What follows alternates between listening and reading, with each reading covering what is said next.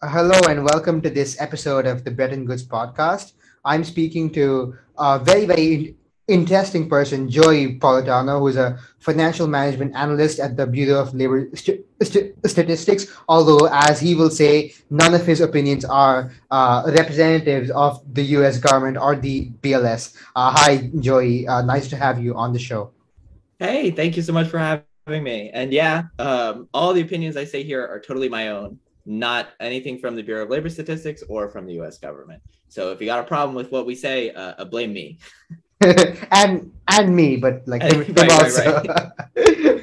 um, you talked about yield curve control in a recent post of yours. I had a question about that. How do we know QE works? Let me put it this way: After the Great Recession, the uh, Fed did massive am- amounts of QE, expanded the monetary base by some 30, 40 percent in in those two years. But it's not entirely clear if it had that much of a large effect on inflation and nominal GDP growth you know, forty percent in the in the M zero. That's that's quite a big number, and you might say it was balanced off by uh, higher interest on excess reserves. But how do I know for sure?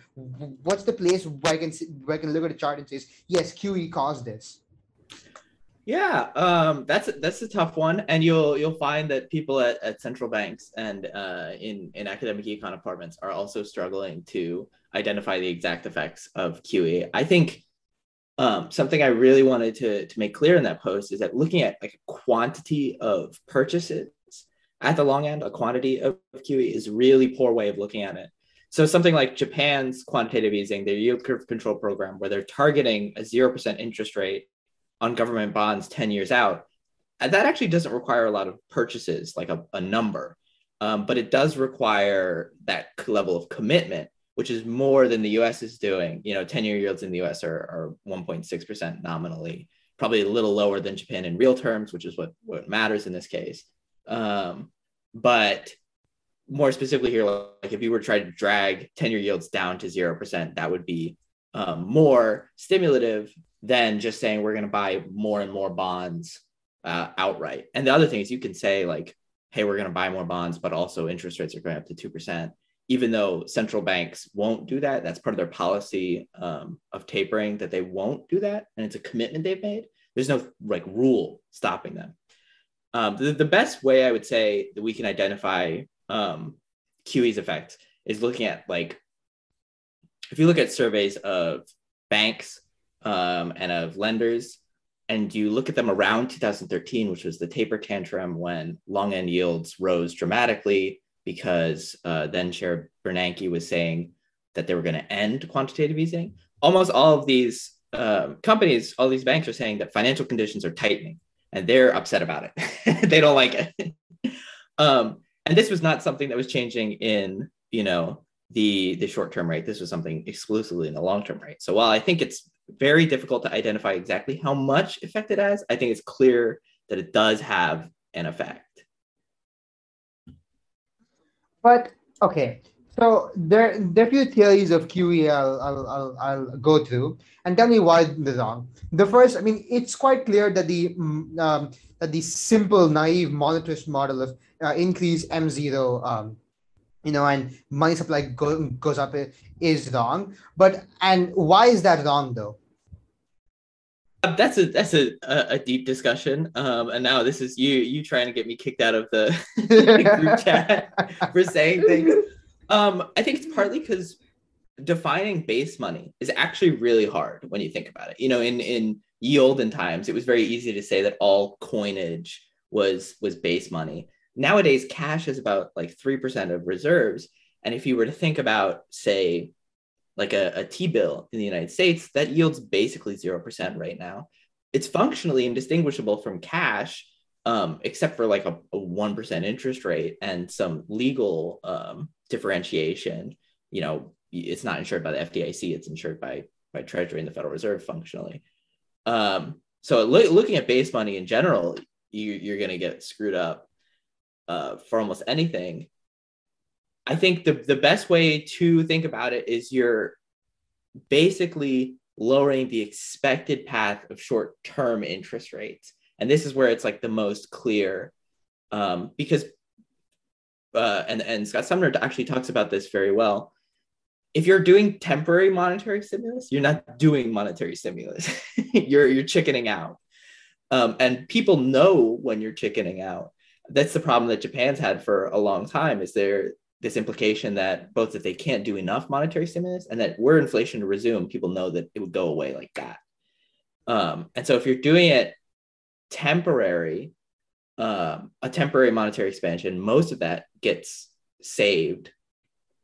Or to be more precise, the, the changing of short-term interest rates doesn't have that long effect if people expect it to go back up in in the long run. People a, a lot of borrowing is not done over short-term interest rates. A lot of borrowing is done over long-term interest rates, especially for um, non-financial corporations. Okay, so that that's also the the yield curve control argument, right? That the that the Fed can successfully set the ten year set the yield on ten year government bonds because the because that yield is just a series of future Fed uh, of expected uh, short term rates. If I'm if if I read that correctly. Yeah, that's correct. Except I would also include um, there's a liquidity premium that you would expect you know, the reason why T bills have marginally higher yields than cash is because T bills are slightly less liquid, and in a, in a crisis, particularly, they'd be less liquid.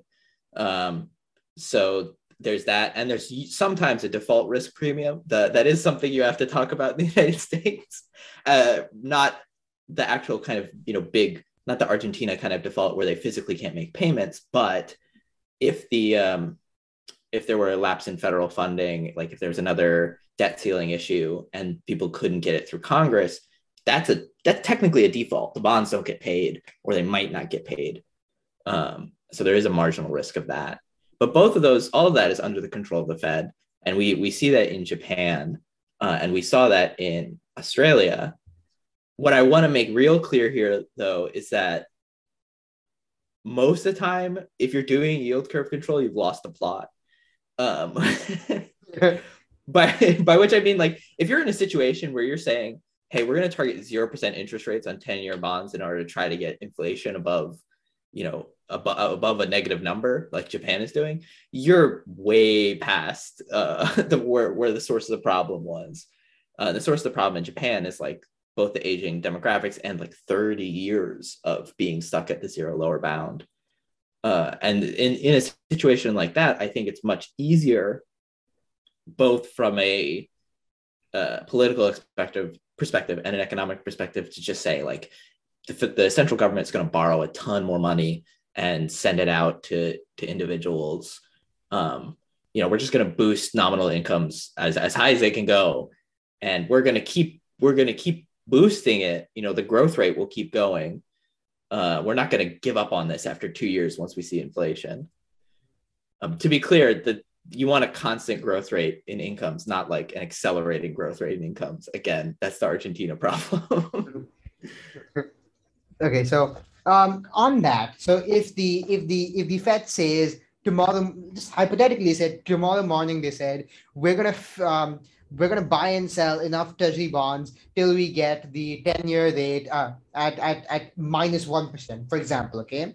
Uh, how would that affect the real economy? Just as a complete extreme hypothetical that's, that's useful in thinking the consequences. They said, or, or, or just 0%. How, how would that affect the rest of the real economy? Well, the first thing you would see, um, especially in US context, is like mortgage rates dip to probably near zero or below zero.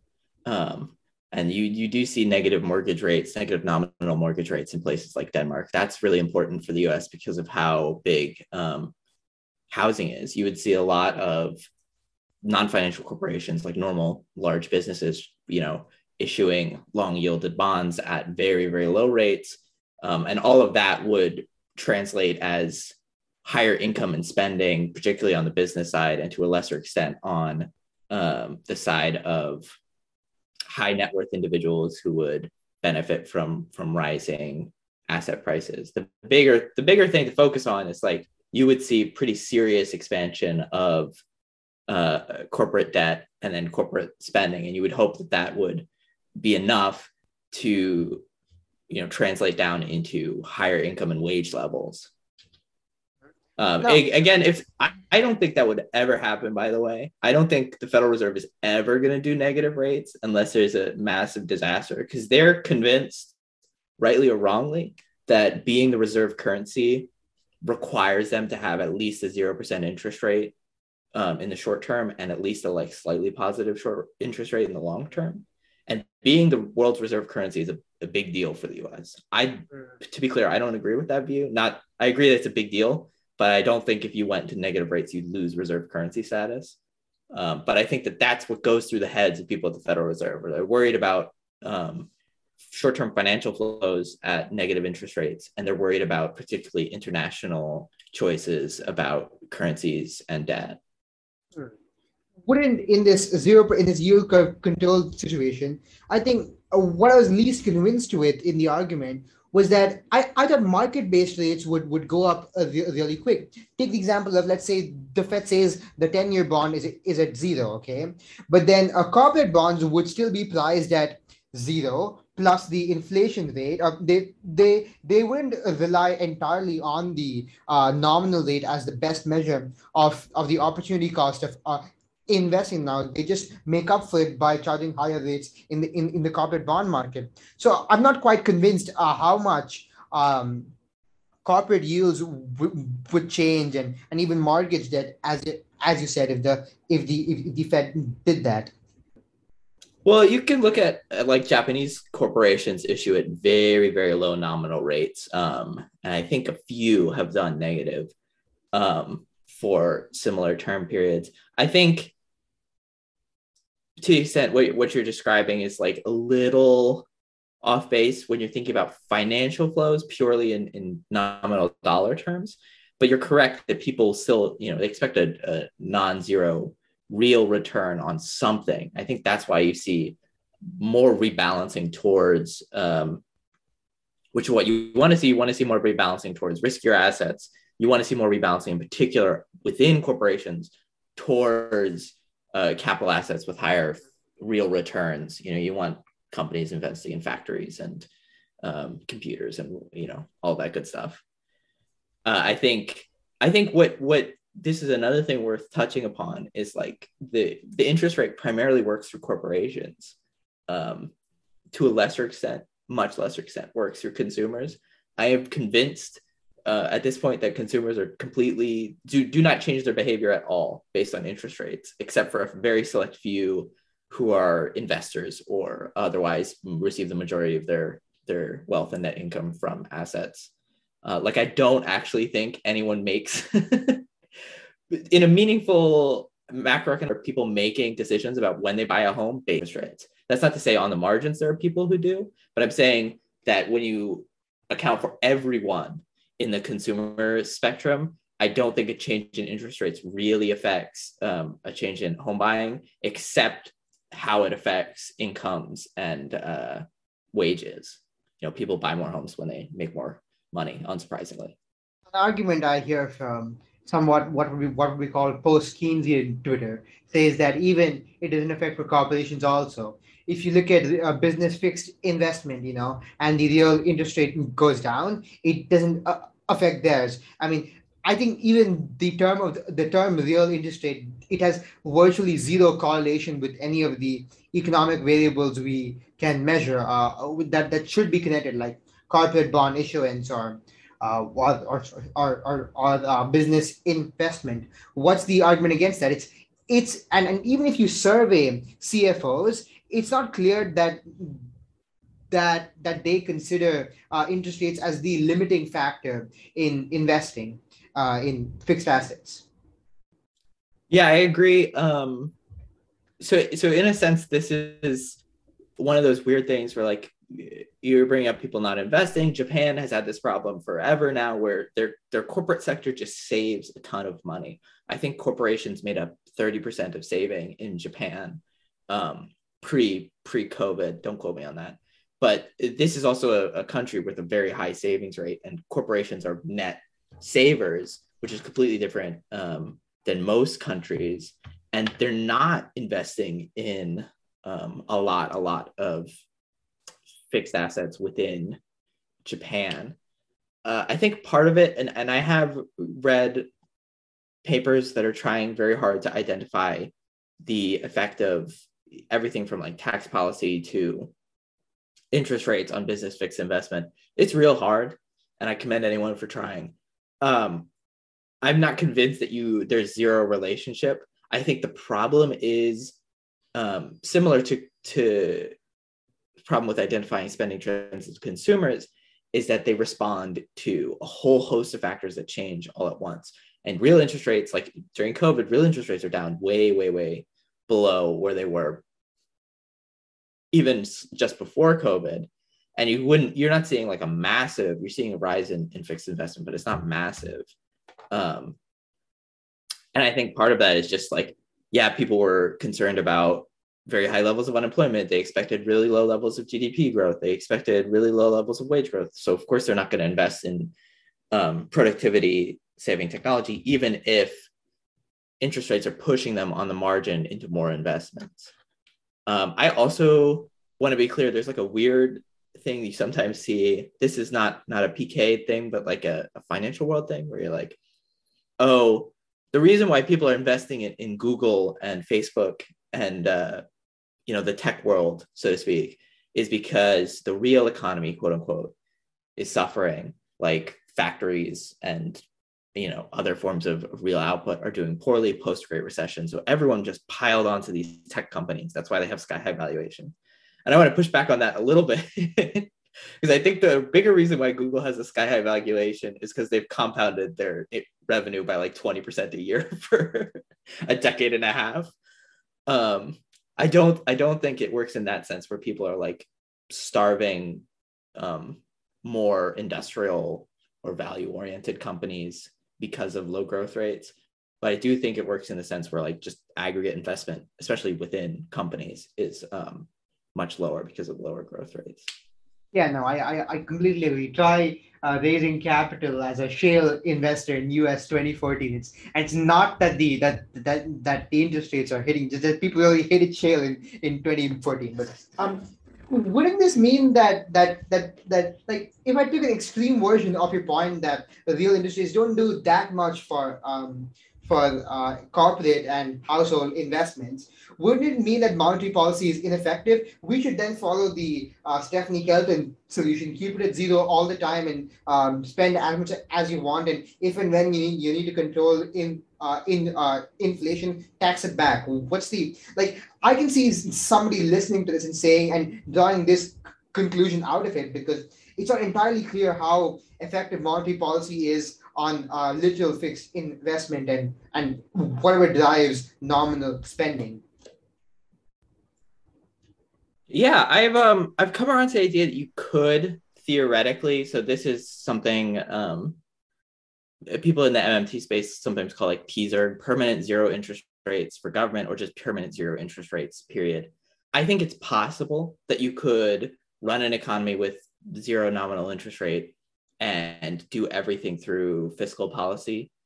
Um, I think that's really undesirable, both because there's a the, a strong there is a strong lever that monetary policy pulls in the short run, um, and in the long run, it's something where uh, you could very easily get stuck. You know, Japan is has massive deficits in nominal terms and they have 0% interest rates and they are stuck stuck um, partially because they don't use monetary tools to their full effectiveness and just partially because like if you're stuck for a decade or two at 0% interest rates um, that's very persistent under investment that means monetary policy has been real tight for that long um, and if you're doing everything through the fiscal side which fundamentally is a much closer to a political process uh, and much closer to elections than monetary policy, you run the risk of like a bad election throws you into a situation where um, interest rates at 0% are actually too tight. You know, there's not enough income growth. And because of that, that expectations about real growth decline dramatically. And now you're, you know, if you believe in R star, it's declining dramatically, and now you're stuck. and being stuck where Japan is is not enviable. It is not a fun time. Uh, I was I was looking at this recently, and if you look at gross labor income, like the the total wages and salaries of everyone in Japan, it has not grown in three decades. Like absolutely zero growth in um, gross labor income. Part of that is like they have a shrinking workforce, but the other part of that is like even if you look at, at median nominal wages, it's like barely any actual growth. And you're basically subjecting the majority of, of Japanese workers to zero nominal growth and the majority of Japanese companies to a situation where they're at the absolute mercy of downward nominal rigidity. This idea that like you can't actually lower someone's salary in in yen. So even if the yen appreciates, even if it gains value and their real salary is increasing, you there's nothing you can do about it. So Japanese companies are really, really hesitant to hire people. If you look at um, hiring over the last like five, ten years in Japan, it's all marginal jobs like part-time workers, contractors, things like that, because nobody wants the risk of hiring someone and then deflation kicks in and now you're paying them a salary that's worth, you know, 5% more than what you thought it was going to be worth. Japan might be the only economy benefiting from using Dogecoin. oh man. Yeah, no, no, no. I know that was, it was just the straight thought that came in my head. Um, you wrote you written against R star and sort of like the the guiding tools that central bankers like to use. What is the um, if not R star, which the the standard Keynesian concept? How do you measure the the stance of monetary policy. How do I know if policies start to lose? Because it's clear nominal industries don't do that. And Like even real industries are, are, are sort of like iffy on it. They're, they're, they're okay is good, not very good. Yeah, I think um, so. So my opposition to R star is not as like a theoretical concept. This idea that like, hey, there's a natural real interest rate, and if policy is above the natural real interest rate, then then the economy is tightening. If policy is below the natural real interest rate, then um, nominal incomes are growing and you're having maybe excess inflation. Um, I, I don't object to it on a, a theoretical level. I think it's actually a very good way of explaining monetary policy and in a way that sometimes is more clear than how it's normally explained. The problem is when you take like what is essentially a very um, rudimentary explanatory model and then try to like force the world into it uh, you know, there the the Federal Reserve and a lot of other central banks calculate or estimate R star, and they do as good a job as you can. But fundamentally, like it's a it's an unknowable variable. It's something that exists in the background of you know all these uh, transactions that are occurring every day, and it's something where like if you had, had told me like the the federal government is setting the natural price of um, I don't know, they're setting the natural price of grain, you know, the natural price of food items. I tell you that you're you're crazy, but suddenly like the Federal Reserve comes out and says we have a natural rate of interest, and everyone's like, ah, yes, I see where this is coming from. Uh, and so my my criticism isn't like, hey, throw out the whole concept. My criticism is like, don't use it to pilot. Um, and the the the guiding star for me is like incomes, and I I personally really think that you should be looking at aggregate um, income growth and you should say like okay if incomes are growing in the in the US like historical levels would be about 4% you know we'll say per capita just to make it more comparable. If incomes are growing 4% on nominal terms per year you're good. If they're growing at 3% you have a problem. If they're growing at 5% you're you have a problem in the opposite direction. If you have too high growth and you're probably generating excess inflation. And i think the other the real benefit of this approach is both that you're you're taking something much simpler to focus on and you're ignoring um, inflation in the short run. Uh, a lot of the problems we have now are like american incomes are on trend. Like incomes and spending are about where you'd expect them to be had there been no pandemic. Uh, but inflation is sky high and that is a problem. Like the price of things going up is bad.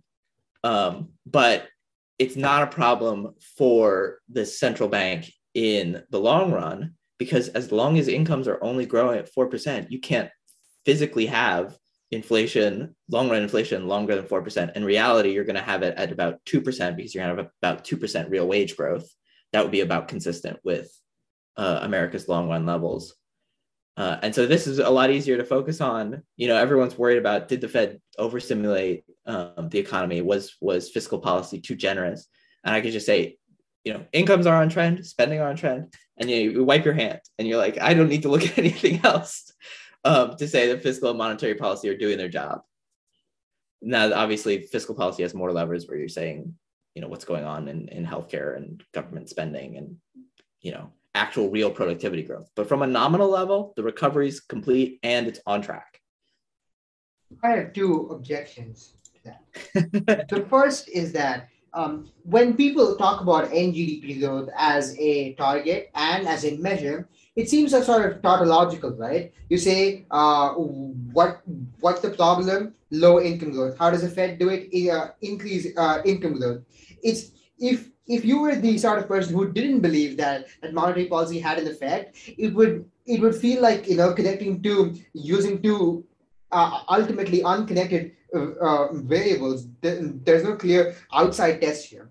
And my, and my second is um, obviously if nominal growth is uh, constant, um, in the long run, inflation should, should also be constant. But that's but that's assuming no supply shocks, right? If, for example, it were permanent, like uh, imagine that that the um, cloggings in ports in Los Angeles and and Shenzhen wouldn't go wouldn't be cleared for uh, twelve months or two years or three years. Would your views change on that?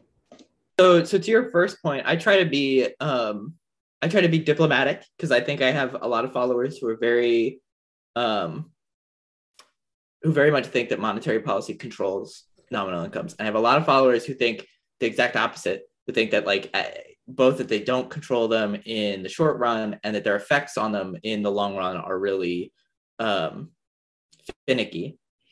And just you know, I'm I'm much more on the side of monetary policy controls nominal incomes. But even if you were on the side of saying, okay, it doesn't in the short run then you you know the blame both positive the blame and the the rewards belong to the federal government belong to fiscal policy. And you can say the same thing fiscal policy preserved national incomes. It was mostly especially uh, the stimulus checks. You know in a situation like covid uh, monetary policy does become pretty ineffective at the zero lower bound so you needed more spending from the fiscal side. Um, so if you're if you want to be like very generous, say the government as a whole, monetary and fiscal policy is on track. Um, I still think you need to look at nas- nominal incomes. Um, to your second point, like about the the tautology and about like the the three year period. If you if you came up to me and said, you know, the supply chain issues are going to take three years, like real GDP, real output is going to be low for three years. Are you just are you going to cut nominal spending to ameliorate that, I would still tell you no. And the reason is is basically because businesses, um, in particular, make their investment decisions in large part in a nominal world, um, and you know particularly debt and financial flows are all obviously nominal. So if you have a situation where um, nominal incomes are growing at four percent, and then real incomes tank for you know a, a real exogenous shock like COVID, businesses still have to make pay their debts. that doesn't go away. And by you know pulling back on on nominal incomes, all you're really doing in a sense is saying we're going to displace the inflation, the the lower real um, income growth. Instead of just absorbing it as inflation, we're going to absorb it as you know increased business failures, increased business indebtedness, and lower um, employment levels which I don't think is is good at all. So if you told me three years, even if you told me like five years, it's going to take for our GDP to get back to normal, I would still say um, you should keep nominal nominal flows growing at a constant rate. And I also advocate for um, catch up policies on income. So if like uh, if nominal incomes were to dip below trend, I think you need to push them to go back to trend and then above trend for a short period of time because you need to balance out, especially debt flows.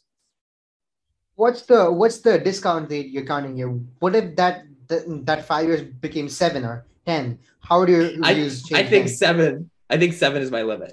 okay, okay, it's like, like completely arbitrary. Like, yeah, no. yeah, completely arbitrary limit. But if you told me that, like, if you told me, um, if you told me real GDP growth is down for seven years, and is it that means functionally not going to recover, um, and that means you have to work out problems in the real space. Um, most problems in America with GDP growth are not actually in goods; they're in services, um, healthcare especially. But if you said, I don't know, like g- goods, transportation is going to be a drag, like real output in goods is going to be down for at least seven years, you know, below trend. At that point, you're what you're actually talking about is there's been a permanent shock to good spending um, and to to goods output that needs to be fixed. You know, some something broke uh, really badly that needs to be fixed, and that's not something that monetary policy can do. Okay. Um, I want to ask you about something completely different now. There's the idea called the Netflix principle in writing. Like, you know, Netflix supposedly doesn't buy sports content because it it's like only for two weeks or whatever and basically tries to buy and make stuff that's that can be viewed five years ten years down the lane and, and you'd still like it some of your stuff is very much like that like the posts on uh, r star or the or the posts about yield curve control or the ones about the video games how do you decide uh, about the duration of your uh, post? What, what's the model behind the term structure of your your blog? That's actually a really interesting question. Um, so I have, mo- you're correct. Most of my posts I think could be viewed totally um, absent of whatever's going on in the world. Uh, and generally the, the the benefit of individual like blogging i don't have an editor i don't have to be beholden to, to anybody and i can just write about r star if i think that's important or the yield curve if i think that's important um, and i do have uh, generally i think what happens is i have a backlog of ideas that i want to get through i want to write about um, and at this point i think it's maybe 100 bullet points of like different ideas that eventually i'll get to uh, and and I'll, I'll pick one of them that i'm you know, over time, it'll be like stewing in my head. I'll get enough stuff. Like I'll, I'll notice, oh, this is an interesting data point. Most of my work is done data first and then writing later. It's like, this is an interesting data point. I should explore this more, blah, blah, blah. This is an interesting paper. I like this. I'm going to write about it. Uh, and then it gets published. The, the difference is I would say about half of my stuff is the complete opposite. It's like sports content, like you said. It's a it's stuff that's very short term shelf life, or I'm responding to something that's going on right now, or I'm writing about like um, October's inflation release, which really isn't that relevant two years from now. Uh, and I think the the difference with for me on that is like I have to be hit by this is real important, and this has to be done now. Like people should read about this now uh, for me to publish something that's not Netflix content, that's not permanent stuff. So the inflation inflation is very very high right now, and I saw a lot of people talking about you know and, and worrying about it, and I thought, okay, it's really important right now that I read about inflation because so many people are talking about it, and frankly, there's so much stuff that I think is misguided or wrong that I had to address. But um, yeah, in, in general, I think the majority of my writing is the Netflix content. It's only rarely that I get like that specific inspiration that I have to follow immediately. How would you design the ideal stablecoin? Wow. Okay, this is a circle. So stablecoins are are really interesting to me, actually. Um, both because they're functionally navigating around an entire network of uh, both the banking system and capital controls especially in places like Turkey or China that are designed to prevent people from freely moving their their money around. Um, the big problem to me is that most stablecoins aren't really backed the way they should be. These are these are bank deposits like on steroids in terms of risk, where you could you know uh, Tether is a great example. There's 72 billion dollars in Tether. Um, not everyone is going to physically go to Bank of America and try to withdraw their money or transfer it to another bank in one day because Bank of America is backed by the FDIC. Tether is backed by nothing. So if there was like a disaster in crypto world, there's a possibility that Tether could face billions, capital B billions dollars of redemptions in like a 24 hour time period. You know, they have $2 billion of issuance per day now. you know, it's very it's conceivable to me that you could have something like 10 or even 15 billion dollars in redemption requests in a single day. Um, and for something that volatile, the only answer to me is that everything has to be in either backed directly by the Federal Reserve, like a stablecoin would have to basically be a narrow bank working with the Fed, or it has to be at an existing FDI insured American bank. Um, most of these stablecoins aren't. USDC, which is the Coinbase product, has been transitioning towards that, where they're only going to hold T bills and mostly cash. Uh, but Tether, first of all, was a black box for like the majority of its run uh, of its lifespan, where nobody knew what was actually backing tethers. Uh, and now we know, and the picture is less rosy than you'd like. It's it's not that much cash.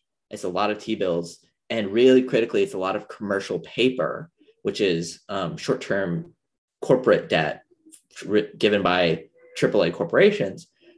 But nobody knows what companies. Uh, and you know, if it's Apple's debt, I think that's probably safe. I don't think it's safe enough that I put it in a stablecoin, but it's safe enough where I'd say it's not a disaster. I think the risk is that it's like another crypto organization, um, another crypto organization's corporate debt, and that it's you know not actually technically would be AAA rated in um, by like Moody's or like a real serious person on Wall Street wouldn't say that this is golden. Yeah, there's no way this crypto firm is going under with your with your um, ideal stablecoin, haven't you just reinvented narrow banks? Yes, functionally. Okay. I think the the advantage of a stablecoin, the really really big advantage is like it's a programmable narrow bank.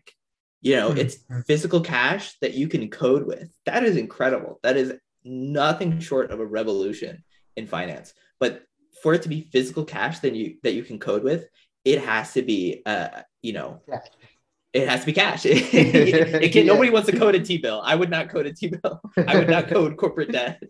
Um, yeah. That's why I think in the long run, you know, and you're seeing this now, like Tether is moving towards more cash. Like I mentioned, USDC is mentioned moving towards more cash, both because they want to please regulators and because I think they realize now that there's real risks of them getting blown up by um, something that that occurs in in markets.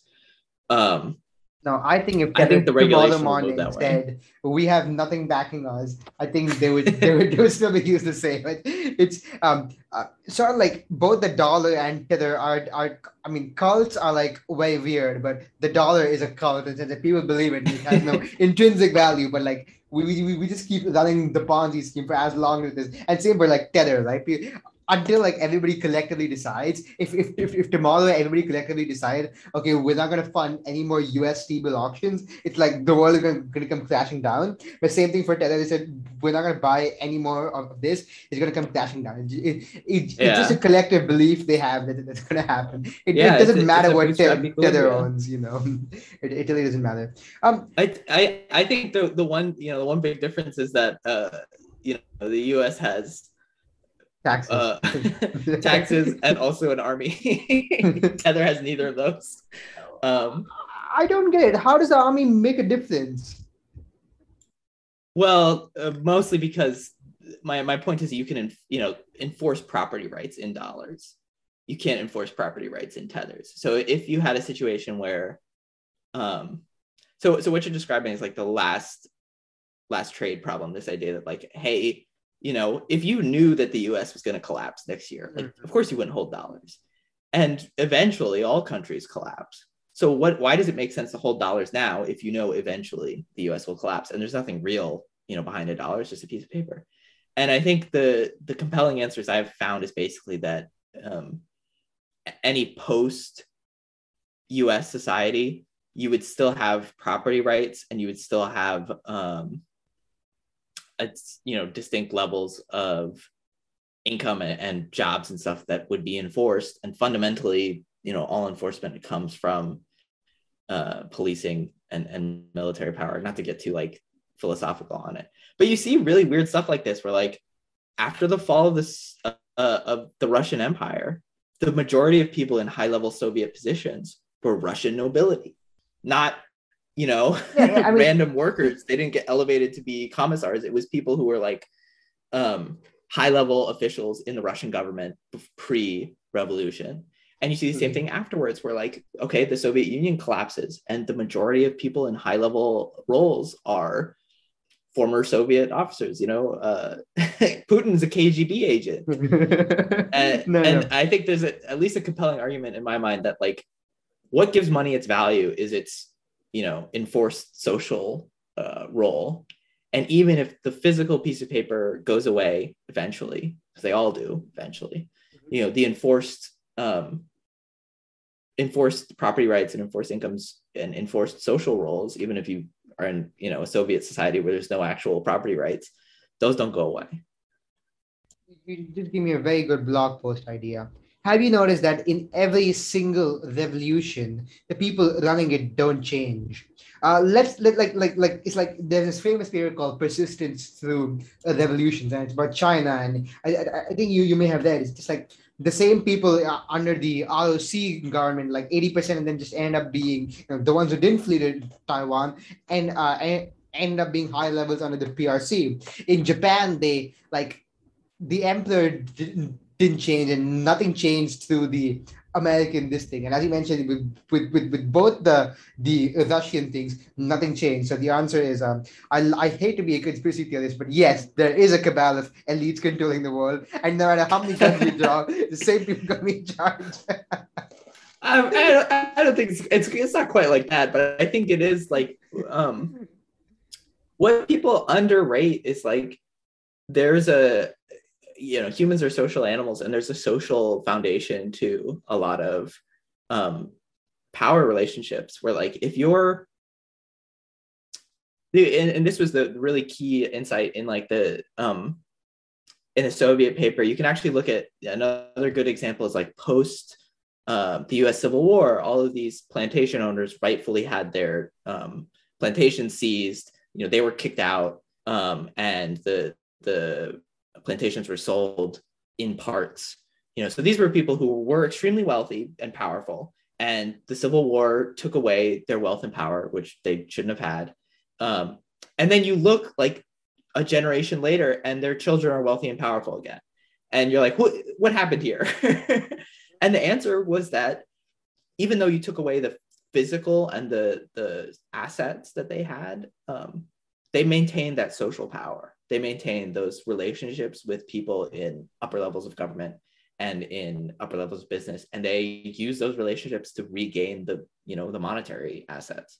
That's the same thing you saw in the soviet union where it's like yeah these are people who you know they're even though they're they're nobles or they're like local lords or or even just um, wealthy or smart people in the the russian empire when the soviets roll in you know and the and the soviets were among the groups that uh, among the revolutionary groups, the Soviets were probably the least nice. Um, even when they rolled in, the majority of those Actually, people no, found th- upper level levels in the Soviets. I think the Chinese were the least nice. I, yeah, I think the Chinese were the least nice. high competition, but um... okay, yeah, no. I, I see your, your point there. I think I'm I'm I'm gonna write a neo reactionary blog post about it. There's, there, there's an Illuminati. Just it's just your uh, it, it's like five levels up your bosses. But um, what's the most uh, heretical view of yours among your peers, among the general monetarist teens, and like um, what view of yours is you know the most controversial among them? Oh wow. Um, so you really are trying to get me kicked out of all the group chats. This is. um, I spoke to Tom like half an hour ago. I mean, like one hour ago, and he said you're doing this. I'm like, yes, yes, yes. That that's my secret aim. we need more um, conflict, not not less. We have more conflict. Man, this is this is actually difficult because I feel like there are. I feel like the big problem that uh, the group chat has if if there's anything if like the the the sphere of Twitter we're on where it's like um very niche monetary policy econ Twitter uh, is that there is often too much how should I put this? I don't want to cl- say like doomerism or like um, overreaction. But I think there's an extent that you've seen over like the last year where um, monetary policy actions have become really, really politicized. And I think I think monetary policy is very, very important.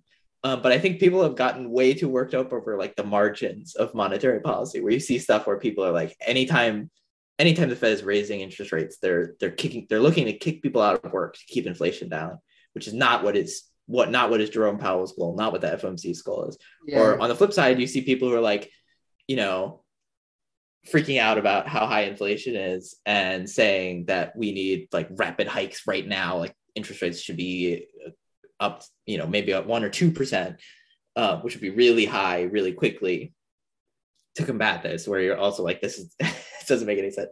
So I think there has been a level of hyper polarization. That's the best word. There's been a level of polarization around Fed decisions. Um, even stuff like I like Jerome Powell. I think if President Biden replaced Jerome Powell, I don't think it would make that much difference. Um, and to be clear, I support Powell's renomination. I think it would be, I think it's a better decision. Um, but I think fundamentally, like if you're pro or anti Powell getting re- reappointed and arguing about it on Twitter, the, diff- the the actual difference between policy uh, between these people is very small. You see this to a lesser extent. I'm not trying to specifically pick on. on you hear my my typing people. sound? that's that's not of me canceling you. there's but there's like an extent to which um, Employ America, you know, Employ America supports, and I'm not speaking for them. Employ America supports Powell's nomination, and there's progressive like the Fed Up campaign opposes Powell's nomination, and they've they've fought about it. They've like exchanged barbs about whether he should be reappointed or not. And I'm like, you guys there's zero difference between the two of you in most people's minds. Like mo- the difference between and not that it's not important, but I'm like, you don't need to be so toxic about it. And I think you also need to like keep keep good um keep a good understanding of what the real stakes are. Because if you un- understand what the real stakes are, you can actually focus on what's really important. What's really important is that like Biden has three seats to fill on the FOMC. He can push um, for much, much better monetary policy. And sometimes I think the specific fight of like, oh, does Powell get renominated or not, um, overshadows like other important stuff that's going on in monetary policy. I, so my big thing is everyone should calm down, like turn the temperature down five degrees. yes, yes, uh, yes. No, I won't be canceling you now. my last, last question to you is you're a political science major and an econ double major. What does econ have to learn from political science? Oh boy. Wow, you really are trying to get me canceled. no, I just I, I I just like so, pushing people's questions. The podcasts are boring. I don't like boring podcasts. The so so to give a little context on my story, I actually went into undergrad just wanting to do poli sci. Um, I thought that would be uh, I was really passionate about it. I thought that would be best. I thought that would be what I would um, stick with. And I took econ as a minor because I thought it was, I was like basically thinking I need, I might need an actual job. I mean, if this doesn't work out, I might need to convince someone to hire me. And they're not going to do it if I have a poli sci degree. They might do it if I have an econ degree. Um, I think the really big thing, and I lean this way, um, is that there are two things that I think econ should take away, especially like public discourse about econ. The number one thing is that the in in America and in any democratic country, the biggest and sometimes sole constraint on government action is um, electorate. You know, you're never the reason why we don't, you know, we're getting the SALT deduction but no carbon tax is because because of the electorate.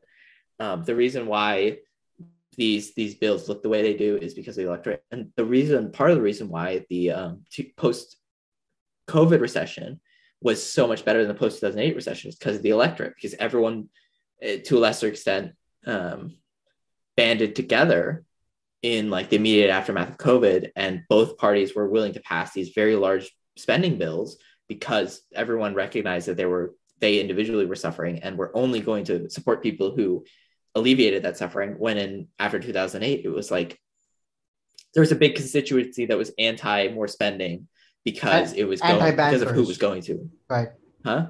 Both both the anti-bankers thing because right like in doing fiscal policy in the wake of a financial crisis seems kind of fake to most people it's like why are we spending money you know, when the mistake was this over in Wall Street. And uh, it's very easy to say, hey, like COVID's absolutely destroying everything. We're going to spend some money to fix that. That's a much bigger sell, a much easier sell, excuse me.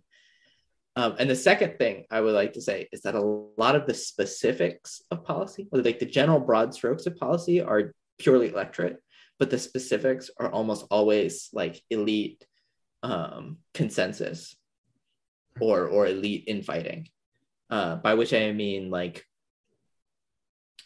yeah, you get um, a really big spending bill in uh, in response to COVID nineteen, but things like really uh, the good examples were like the restrictions that were taken away from the Fed. They were authorized to do these like municipal lending stuff, and then those um, those facilities were taken away um, in January. That's all like elite bickering and consensus. No, no normal person cares about the Federal Reserve's municipal liquidity facility. I hate to break it to you.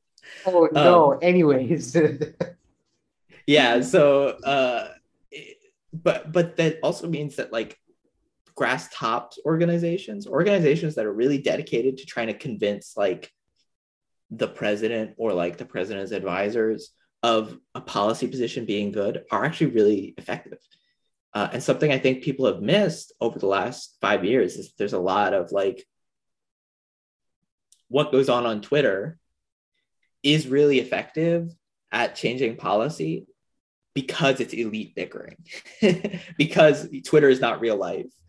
Um, and and primarily like what gets seen by you know the White House chief of staff is stuff that gets filtered through Twitter. Like he is very open that he uses Twitter a lot to gather information. Um, and that goes up to President Biden. Uh, I'm not saying tweet more, but I am saying that like pay attention to elite um, disagreements and pay attention to elite consensus. Okay, yeah, that's a that's a that's a fair argument. I, I, I don't think most econ people care. It's this uh, la- extreme specialization and lack of you know generalist skills that because like if if you're in the business of getting policies passed, it seems very narrow minded that people specialize on only making good policies rather than the getting passed part. I think that's a yeah. The, but but the problem is those people end up in think tanks, not in academia. So yeah, I mean, and it's also all it's all a balancing act. So as much as I'm saying like pay attention to um to what's going on it's it's always important to recognize like i said the voters are what the voters are what determine policy at uh, the most basic level and the reality is like whatever the elite consensus is it works on the margins of um, the margins can be really important especially when you're talking about something as big as federal government but uh, at the end of the day the voters control the country. That's how it's supposed to work in a democracy. And so you got to pay attention to what the voters want and what the voters support and what they do not support. Okay. Yeah, fair. Uh, it's been great talking to you. It's late in the night here, so you got to go sleep. Um, thanks for coming on. I think you have the most clear explanations of any guest on this podcast of like QE and and yield curve control in general. And I have like six people on it. No offense to them, they were great, but like this is the clearest I've I've heard. So thanks for that. Yeah, I really appreciate you having me on. And like one day I'm going to call you just for a uh, development economics podcast. None of this stuff, just stuff. I will. I, I will have to turn that one down. Yeah. it would be libel, but okay, yeah. So thanks for coming. Yeah, thanks for having me again.